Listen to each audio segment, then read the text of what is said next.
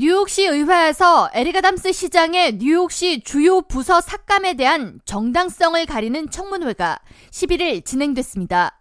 이날 시 의회 앞에서 시 주요 부서 공무원 및 시민단체 대표들이 모여 교육부와 소방국, 도서관 등 필수 부서의 예산을 모두 일괄적으로 5% 삭감토록 지시한 시장의 명령에 문제를 제기하면서 재정적으로 어려운 시기일수록 사회 기금이 꼭 필요한 계층을 위해 예산 삭감이 아닌 배려가 필요하다고 맞섰습니다.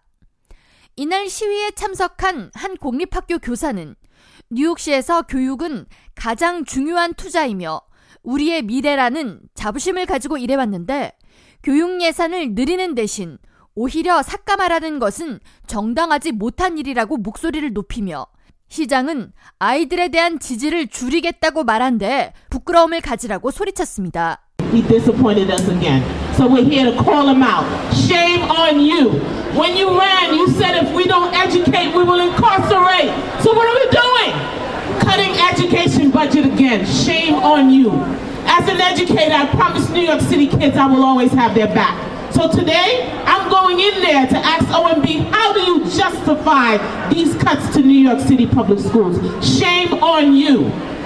한편 이날 시의회 재무위원회 측은 청문회를 통해 망명 신청 이민자들로 인해 시 재정 자금 부족 등으로 각 부처 예산을 5% 줄이라는 시장의 명령 대신 적자를 메울 다른 방법을 찾아야 한다고 촉구했습니다.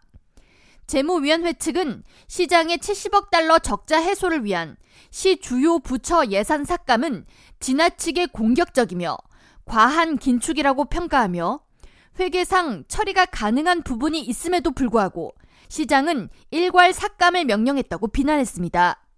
시의회 측은 전날 2023-2024 회계연도 세수 그리고 경제 전망치를 발표하면서 올해 회계연도에 총 26억 달러의 재정 흑자를 포함해 내년에는 53억 달러, 그 다음 해에는 36억 5천만 달러에 달하는 추가 수익이 발생할 것으로 예측했습니다.